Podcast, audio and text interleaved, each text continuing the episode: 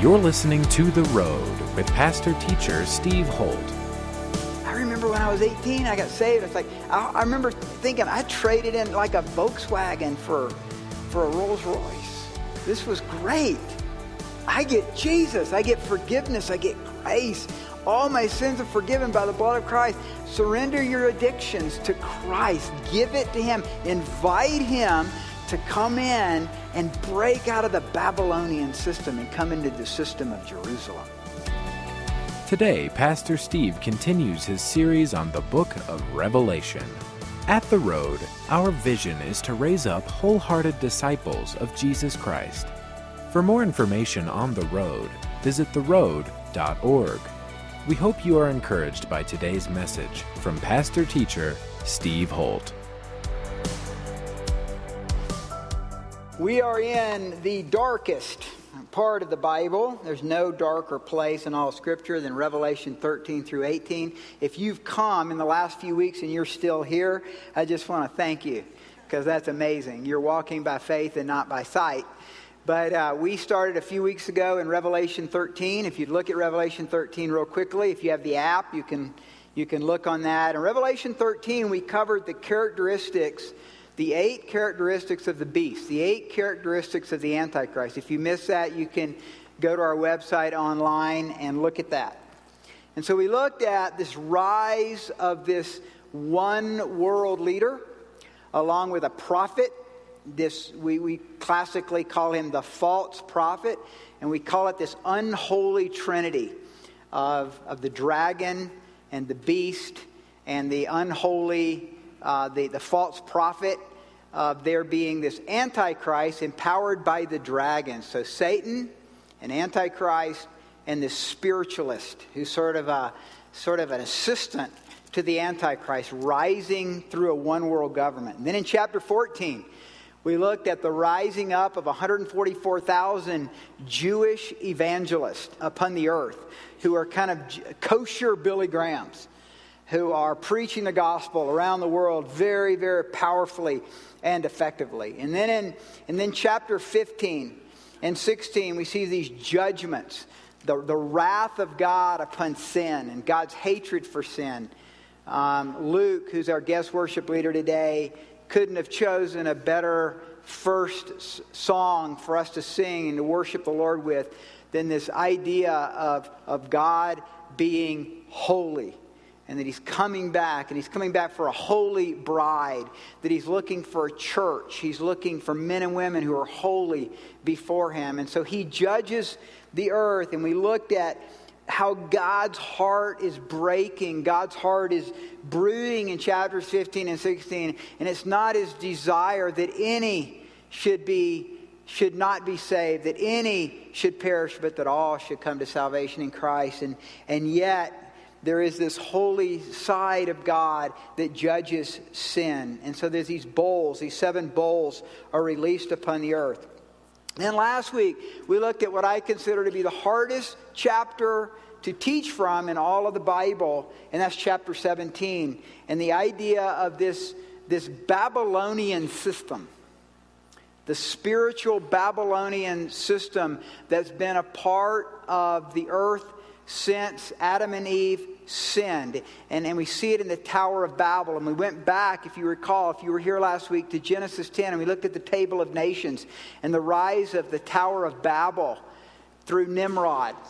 And I shared with you last week that Nimrod was a classic type of Antichrist, a, a worldwide dictator that ruled through the Tower of Babel. And that what we're seeing as we come into these last days is a repeat of what was happening in those early days in the same location on the plains of Shinar.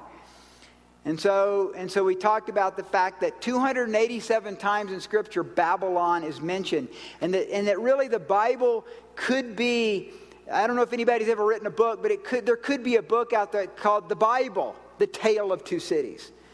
Uh, because Jerusalem and Babylon are constantly shown as in contrast to each other. The Jerusalem system of a one true God, the Jerusalem system of a Savior of the world that came through, through hundreds of prophecies in the Old Testament, fulfilled in the New Testament that we have today.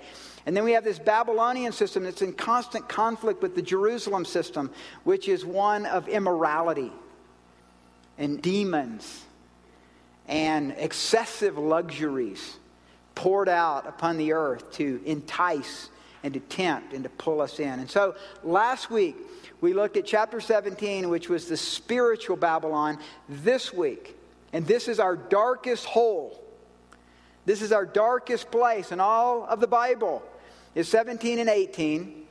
And then starting next week is chapter 19 20, 21, and 22 in the, in the weeks that follow about the coming of, the, of, of Christ and the beauty of the bride of Christ. So it gets really positive. So the contrast is huge. But let's delve in. If you have your Bibles with you, we're in uh, chapter 18. If you're looking at the app, my notes are there.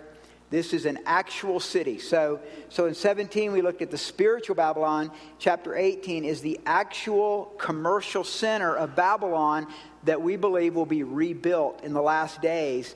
We're looking here at the probably around the sixth or the seventh year of the rule of the Antichrist, a one world government, and this is his eastern capital of Babylon. And Babylon is literally being rebuilt in our time right now. And do we have that video?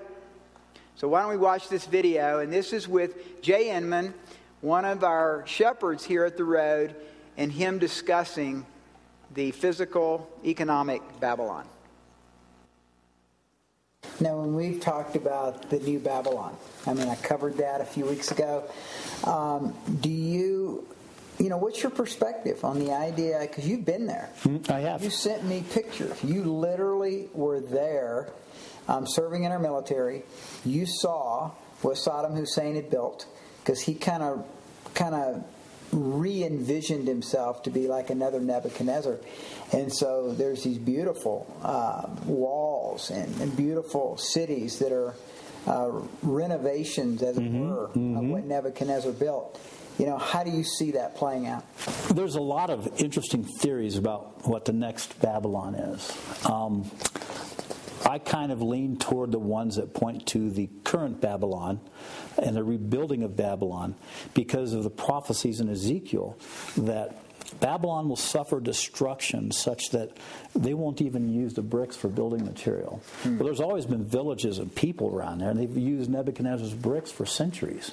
And um, even after we, after Saddam started building, rebuilding the walls using the old bricks, uh, some good old boys from Texas carved Texas on one of the. That's why they don't let U.S. soldiers in there anymore because they don't want any more graffiti on the walls. But um, the, one of those courtyards um, was intended for canvas or silk to be over it. It might have been, we're not sure, it might have been the courtyard where Belshazzar had his big party. And then uh, the hand, many, many yeah. Tekel Upharsin. Um, Babylon has a role to play, I believe. There's a lot of infrastructure going in. They're justifying it as tourism.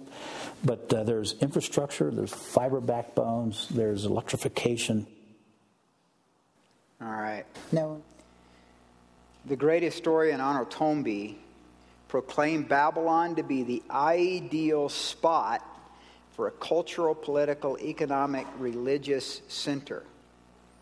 It makes perfect sense that this would happen. Modern Babylon is the strategic crossroads for Asia, Europe, and Africa, located not far from the Persian Gulf. It's also in the arena of the richest oil fields in the world. Second greatest oil fields in the world are in Iraq.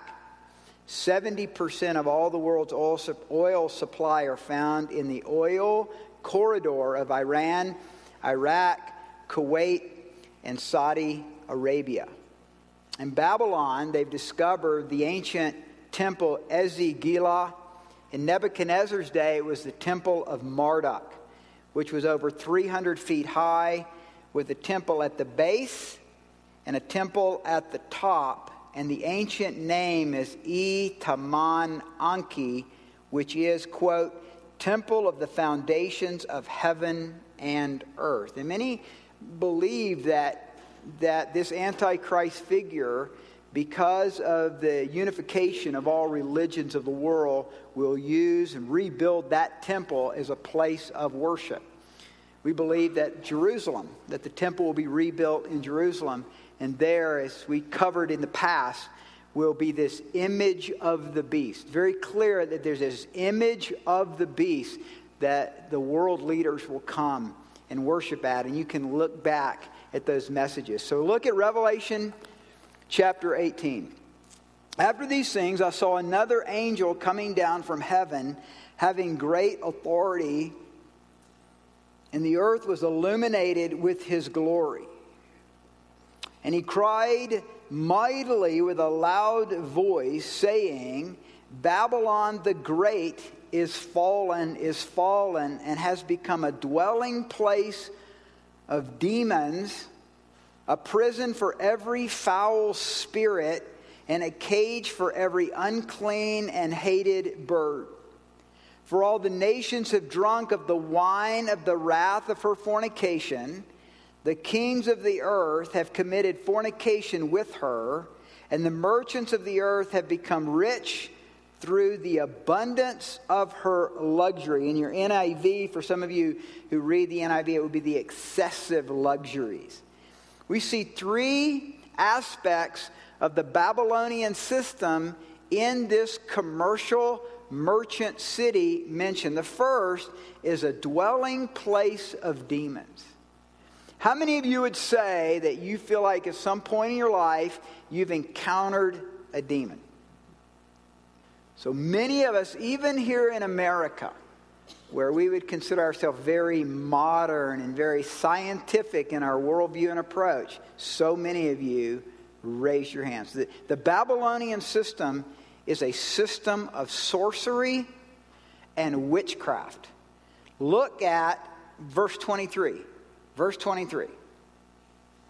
It says in the second half of the verse, the great men of the earth, for by your sorcery all the nations were deceived. That word is pharmakon. It's where we get the word pharmacy. I'm going to cover this in just a moment what I think could be part of the meaning of this demonic sorcery. So, a dwelling place of demons. Secondly, look at verse 3 her fornication. So, per- pervasive demonic activity first. Secondly, rampant immorality. Rampant immorality. And so, and so there is this immorality flowing out through the Babylonian system. And then, thirdly, the abundance of her luxury, the abundance of her luxury, a, an excessive luxury. Interesting how these play out together. 1% of the world's wealthiest control over 50% of all global wealth. Let me repeat that. 1% of the world's wealthiest control over 50% of all global wealth. In 2014, the 1% held 50% of global wealth, but that doesn't mean that the other 52% was for the rest of us. Most of it was controlled by the 20 wealthiest percent, which does probably include most of us in this room, leaving just 5.5% of global wealth for 80% of the world's population. It used to be that the total wealth of the world's billionaires and that of the bottom half of the globe increased at roughly the same rate. That changed in 2010. Total wealth for the poorest 50% has actually decreased from what it was in 2009, while wealth at the top has doubled in normal terms. Listen to this. This is, this is phenomenal. Just 80 billionaires now control the same wealth as 3.5 billion people. Isn't that incredible? The Oxfam report zeroes in on the political influence. Now, this is the part that's really interesting. So, what has made the ultra rich ultra rich. So the Oxfam report zeroes in on the political influence affordable to the ultra rich. And here's what it is Lob, quote unquote, lobbying, specifically in the financial and pharmaceutical and healthcare industries. The billionaires who saw the greatest increase in wealth were those with interests and activities in the pharmaceutical and healthcare sectors. Now, it's interesting to me when I read verse 23, and we've talked about this before in past messages, that sorcery or witchcraft is from the Greek word pharmakun, where we get the word pharmaceutical. And so there is something going on, and I'm going to cover this in a moment from another angle that was eye opening to me about the, the wealth involved in the pharmaceutical industry and how it's exponentially growing. I mean, do we really want a cure for cancer? Why would we want a cure for cancer? There's so much money involved in the pharmaceutical industry. Well, doesn't make you happy. The Betty Ford Rehab Center is full of millionaires. And you make shows like The Rich and the Famous because they're. Is it because their lives are just so fun? No one would watch that. It's because they're having affairs. It's because of the constant drama that makes a TV program so interesting. The Kardashians really seem to be happy right now. They haven't quite figured out, all of them, what their gender is. And so the reality is, is that when we look at the statistics, we know that the excessive luxury of those that have it often lead to demoralized lives, depression, suicide, rehab centers. How many athletes do we know that have gotten in bar fights? These guys are like millionaires. You could build your own bar. You could only invite your friends. They've got so much money. And so we see the bankruptcy. And it's part of the system of the luxuries that come with the Babylonian system that men and women were all tempted by, are we not? For more, for more, and for more. And then I heard another voice from heaven saying, Come out of her, my people. Come out of her, my people, lest you share in her sins, unless you receive of her plagues. For her sins have reached heaven, and God has remembered her iniquities. Interesting in verse 5 her sins have reached to heaven. We were to read this in literal Greek. It means the sins are glued together and piled up. Glued together and piled up. What does that remind you of? Reminds me of the Tower of Babel. You know, reaching up. He's saying, reaching up to heaven, God has remembered your iniquities. You, you've heard me say this before, and God measures time morally. God doesn't measure time by chronology, He measures time morally. God measures time for a nation morally. God measures time in your life morally. There's a point where God has had enough over a nation. Billy, Billy Graham said, I believe it was back in the 1960s, he says, if God doesn't judge America, he needs to apologize for Sodom and Gomorrah. And so he's, he's speaking of this, this system, this Babylonian system, in a literal city at this time in on the on the plains of Shinar in Iraq, this building up of this piling up of sin where God finally has to release his wrath and his judgment. And if you're living that life of some secret sins that nobody knows about, God does, and there will be a point, if you don't repent, that God's loving and gentle and kind judgment will come, even to believers. He'll discipline you. You won't lose your salvation to the Lord, Only God knows who's saved and who's not. But there is that point where that it piles up. He says, Come out of that. You can come out of that. And I love what he says, come out. This can also be tra- translated, go in. So instead of coming out of it, he's saying, come in to me. Come into me. Come out, but go in. Come into a personal, vital, dynamic, growing relationship with me, with intimacy with me.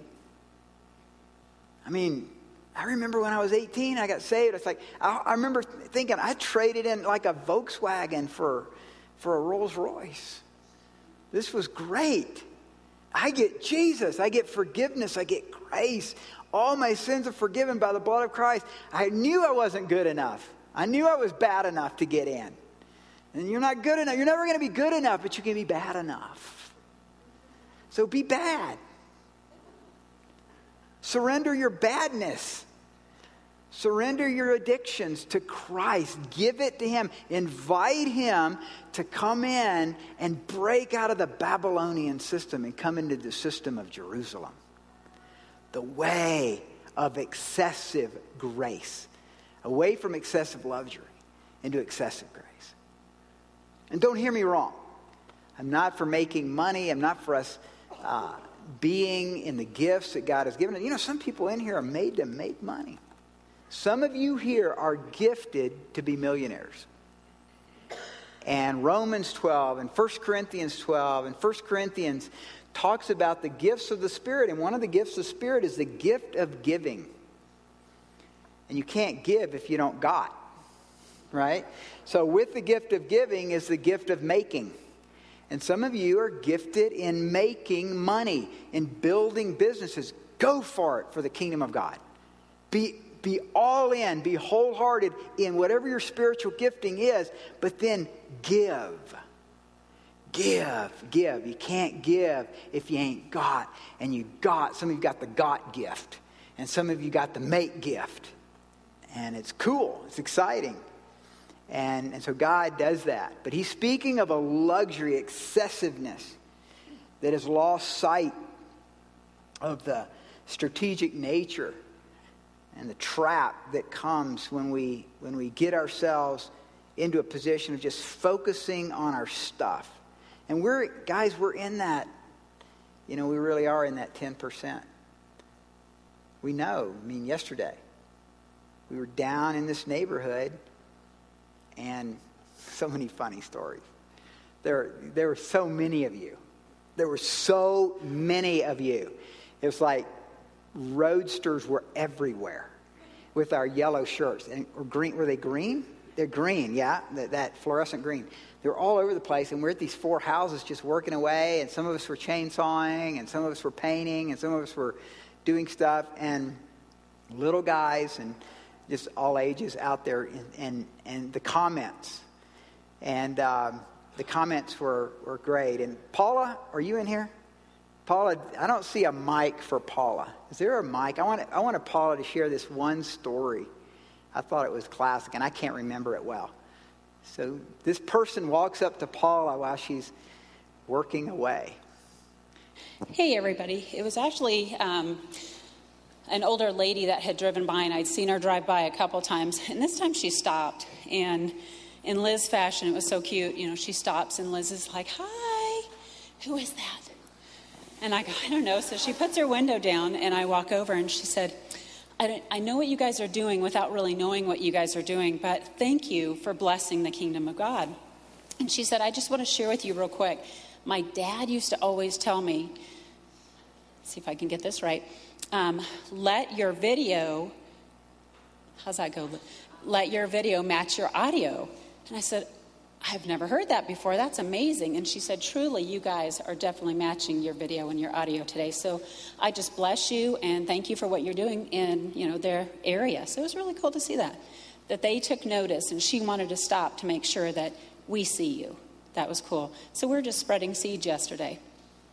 Isn't that great? Let your video match your audio.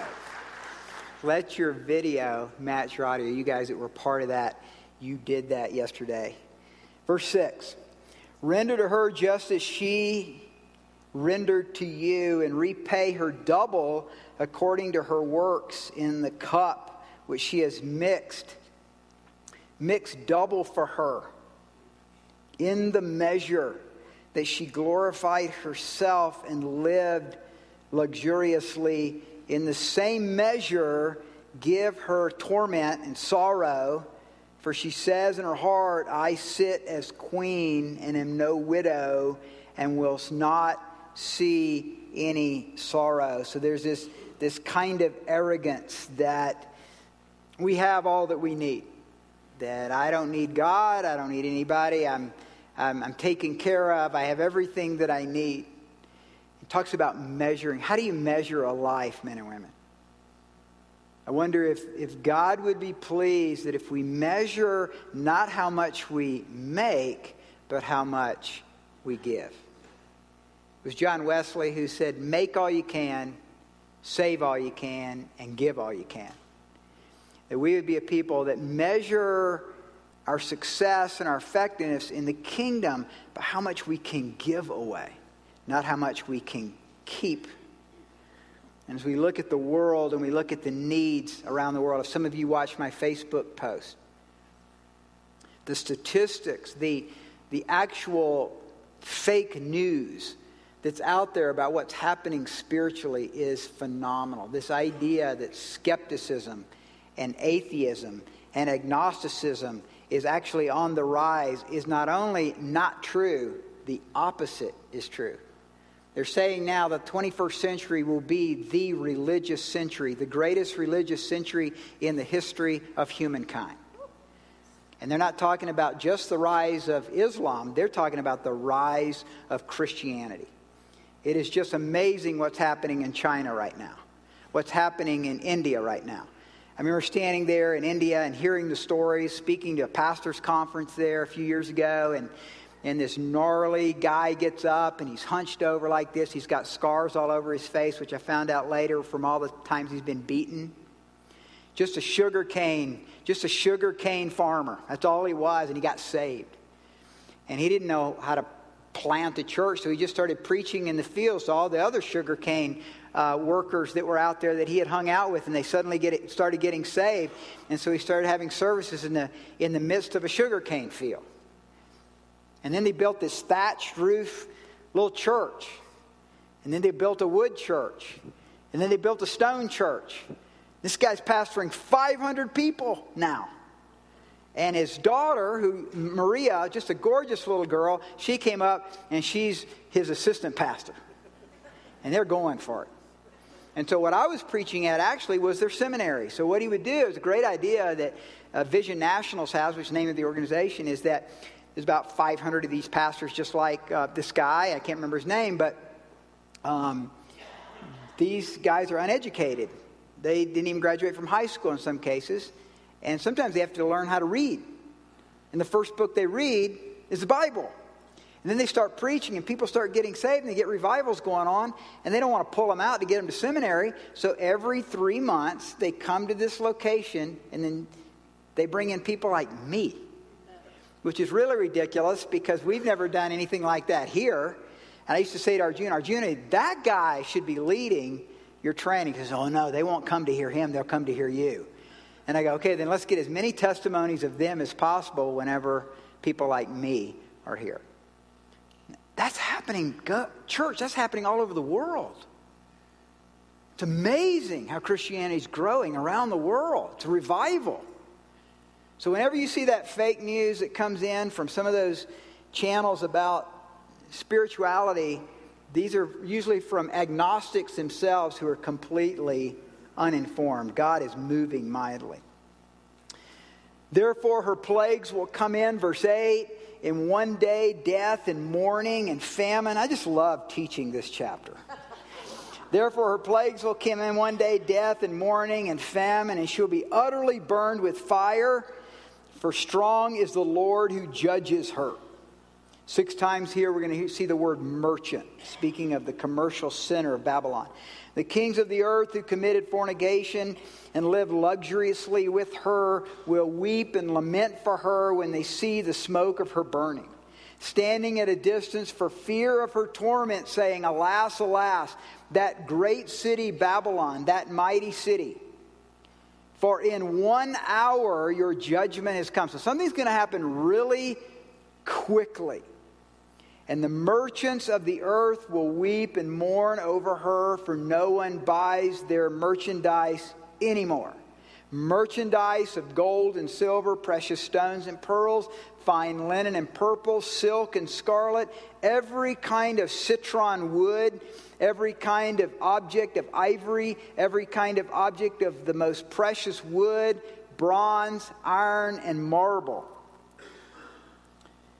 And cinnamon and incense, fragrant oil and frankincense, wine and oil, fine flour and wheat, cattle and sheep horses and chariots, and bodies and souls of men. Interesting. Bodies and souls of men. The fruit that your soul longed for has gone from you, and all the things which are rich and splendid have gone from you, and you shall find them no more at all. This is total devastation. The merchants of these things who became rich by her will stand at a distance for fear of her torment, weeping and wailing,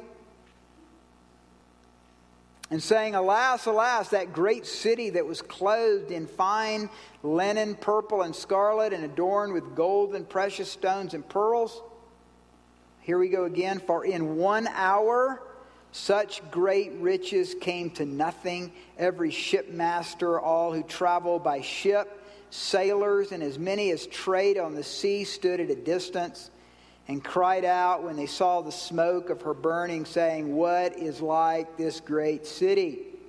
They threw dust on their heads and cried out, weeping and wailing, and saying, Alas, alas, that great city in which all who had ships on the sea became rich by her wealth, for in one hour she is made desolate. Encouraging passage for us to meditate upon. I don't know, this idea of, of, of one hour judgment coming reminds us of Sodom and Gomorrah. Interesting, Isaiah 13, 19. Jot that down. You have to turn there. Isaiah 13, 19 says, And Babylon, the glory of kingdoms, the beauty of the Chaldeans' pride will be as when God overthrew Sodom and Gomorrah. So, will it be fire and brimstone from heaven where God just releases fire from heaven? It could be. Burning, heat, smoke, world leaders, CNN, MSNBC, CBS, ABC, BBC, Fox News, they'll all be there. All the world leaders will see the destruction of the eastern capital of the Antichrist, Babylon. Come out of that. Men and women, come out of it before it's too late if you're in it. First John, same author, John, writing his epistle, said this Do not love the world or the things in the world. If anyone loves the world, the love of the Father is not in him. For all that is in the world, the lust of the flesh, the lust of the eyes, and the pride of life, is not of the Father, but is of the world. And the world is passing away, and the lust thereof. But he who does the will of God abides forever. If you see any pictures of me in high school, bell bottoms, baby. Red, white, and blue bell bottoms with stripes and stars. I had, I had, I had bell bottoms that started at the knee.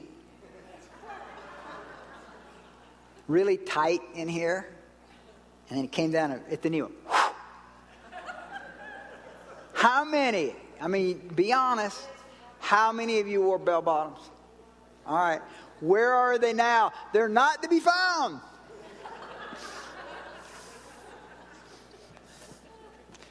I've had Holt kids come to the fridge and open the fridge. There's nothing to eat. And I look in that fridge, and there's tons to eat. I'll get in there and gouge myself on all of it. Nothing to eat. There's nothing to wear. I have nothing to wear. Should have saved those bell bottoms.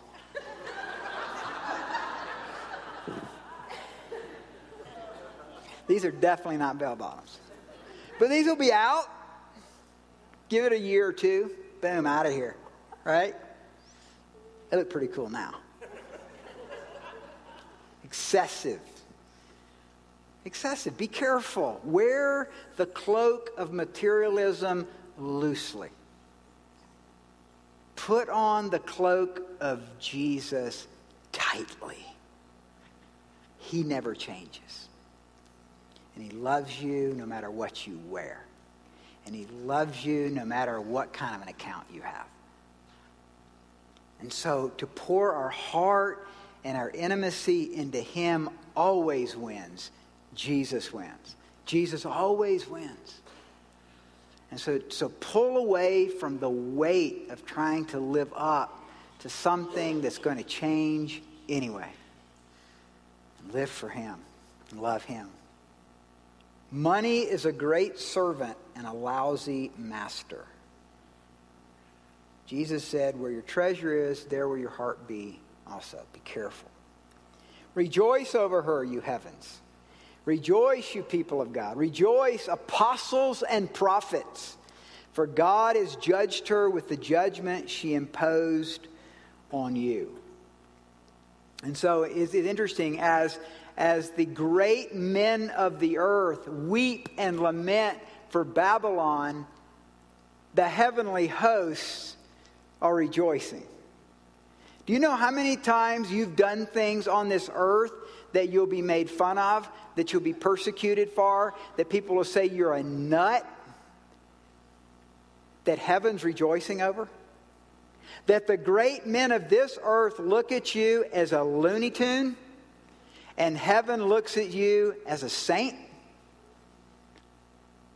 Awesome. I mean, I'm not going to tell you all the story because it's, I wouldn't want to impugn anyone. We might meet her again. But there were also some negative comments about us being out there yesterday by some of the neighbors. Probably because of jealousy, maybe because they know these people, we don't. Do we deserve anything? Do we deserve a bunch of crazy, Looney Tune, wholehearted, all in, burn the boats disciples to come to our house and remodel the whole thing in about four hours? No. But we do it because Jesus would do it, and it's fun to do, and it's the right thing to do, and heaven's applauding.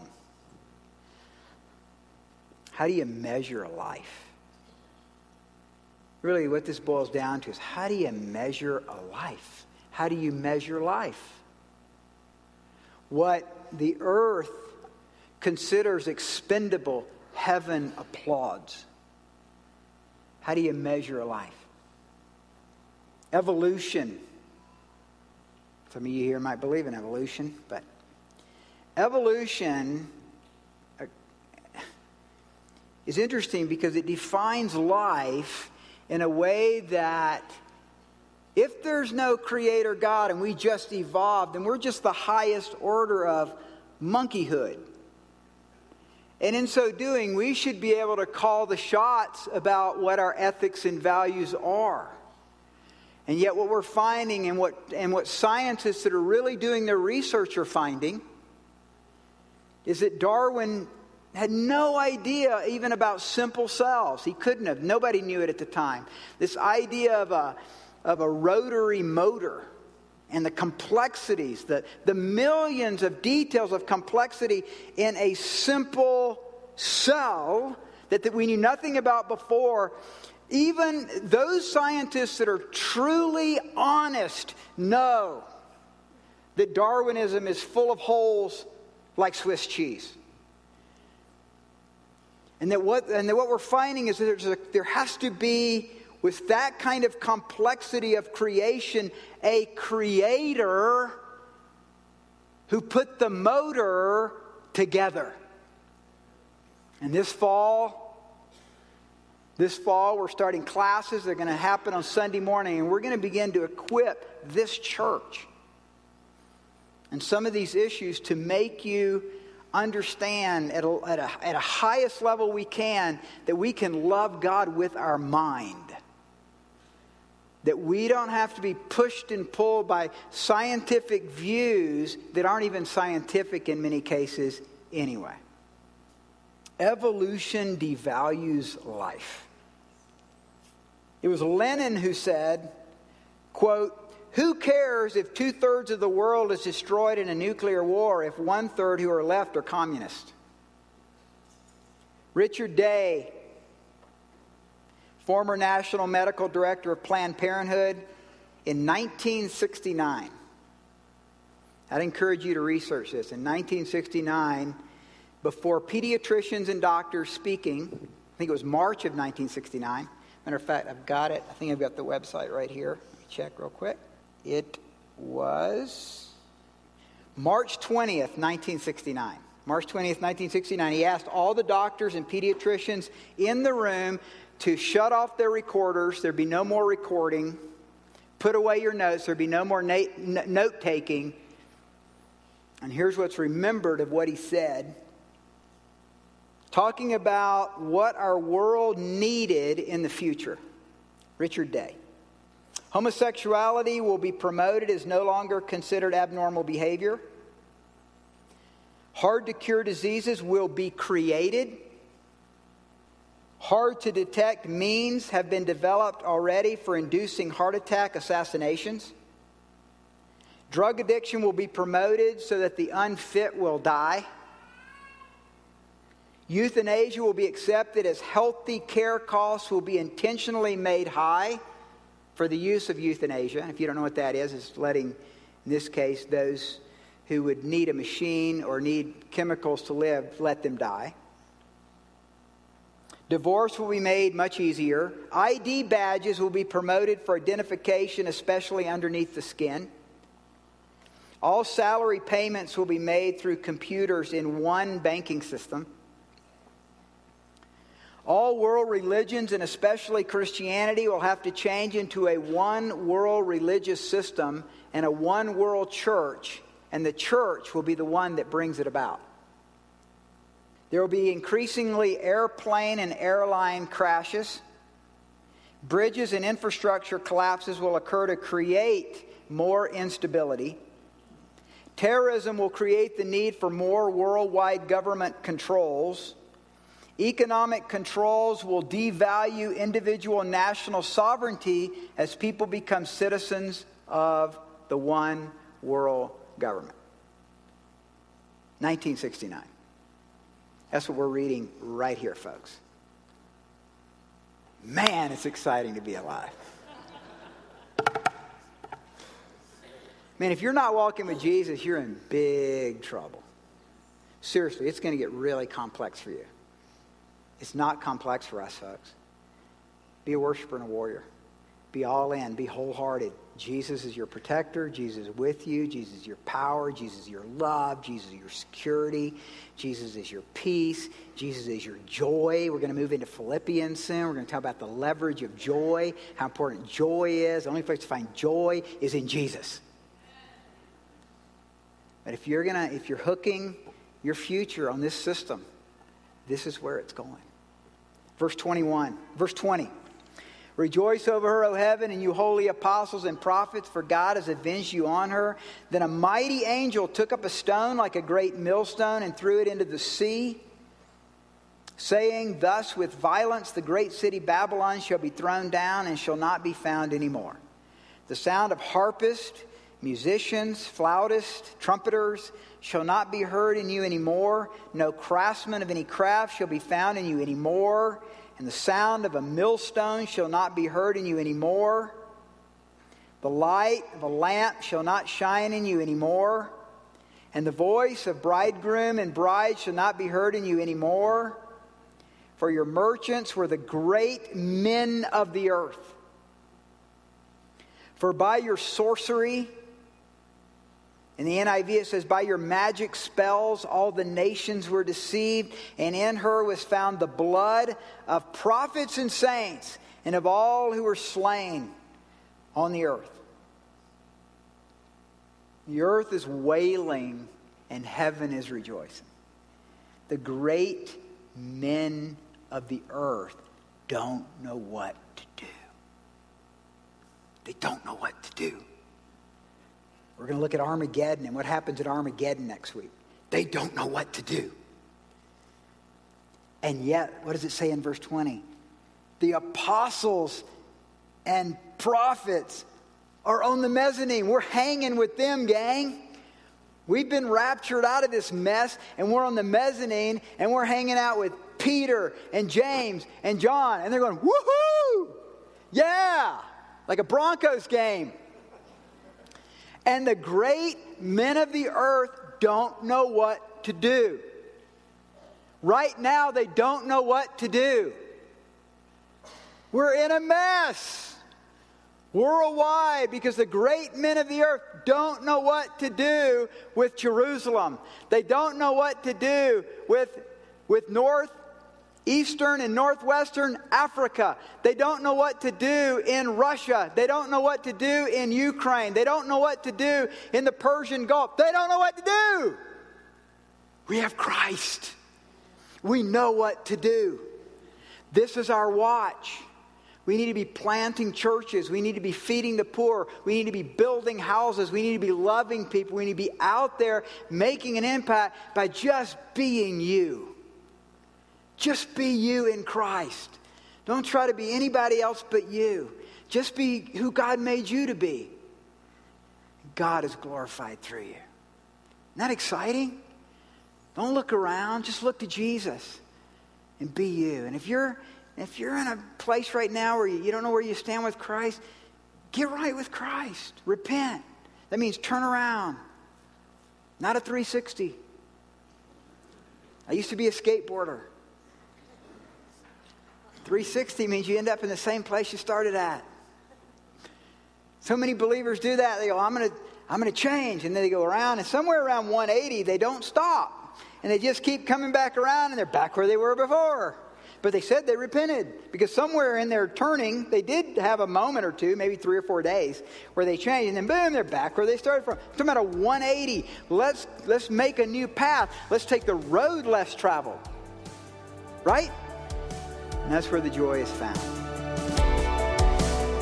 You've been listening to The Road with pastor teacher Steve Holt. We hope you have been blessed by today's message. To connect with us further, visit theroad.org. If you are walking through a difficult time, we want to pray for you.